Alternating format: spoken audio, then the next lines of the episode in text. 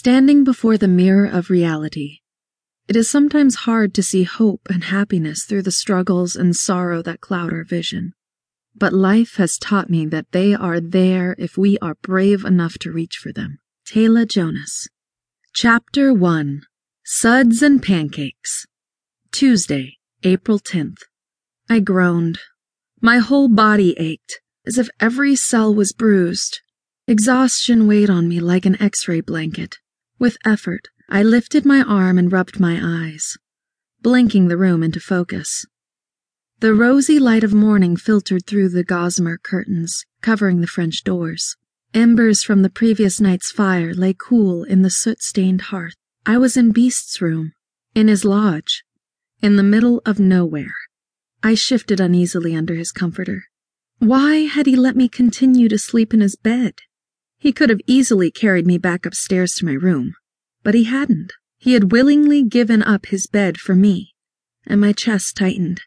He was very possessive about beds, and the implication of his action wasn't lost on me, warming my heart. I wrapped myself tighter in the blanket, accepting the protection he offered. A mist of doubt clouded my peace. Had he done it out of guilt? My temples throbbed from the simple thought, and I rolled over to my side burying my head in the pillow. His musky woodland scent infiltrated my senses, transporting me back two nights ago, the night of the full moon. I could hear the terrifying sound of wolves pounding the ground as they chased me. I felt again the razor teeth sinking into my calf, ripping it open. I jolted to a sitting position, my leg pulsing with sharp pain from the memory. I gripped the comforter as I rode the flashbacks that assaulted me. My breath hitched, I was back on the kitchen rug, in a pool of my own blood, bleeding to death. But I hadn't died. I held my throbbing, bandaged finger close to me, as the memory of Beast's fang slicing it open sent new pain through it. I'd never forget the way the fiery liquid of his venom had spread through my body, changing it, forever. If Beast was right, a month was all the time I had to rid myself of the poison in my blood and stop the transformation. Beast wasn't even sure it would be a cure. It was just an old worn piece of paper he found in the alpha logs that said something about true love and a human. Finding true love was daunting, even when I was normal and had all the time in the world. Now I had to find it in a month, with one werewolf for a shadow and another inside my own head. Yeah, no problem, right? I groaned and swung my legs over the edge of the bed. My calf banged the wooden frame, and I bit off a curse. This whole thing sucked. How was I going to find a guy to fall in love with me in time? And I with him?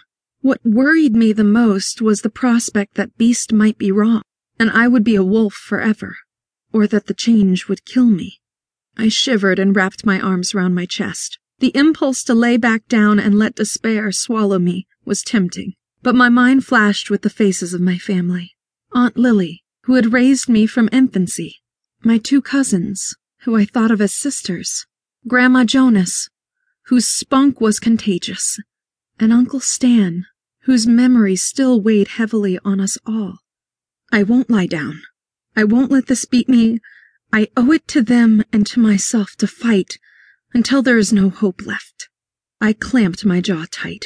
There was still hope, and I wasn't alone. Beast was willing to help and I was surprised to find how much I had come to rely on him. He was taking me home, back to my family, and that alone was a miracle. My eyes flicked toward the nightstand, where a fluted crystal vase cradled the infamous rose. The vivid scarlet petals flamed with yellow at the base. Its sheer beauty and symbolism stole my breath. How could something so beautiful represent the transformation into something so hideous. A single petal rested on the cherry wood stand, taunting me. My shaky fingers plucked the petal from the polished wood. Breathing became difficult as I looked at the withered edges of the petal. My precious time as a human was already ticking away.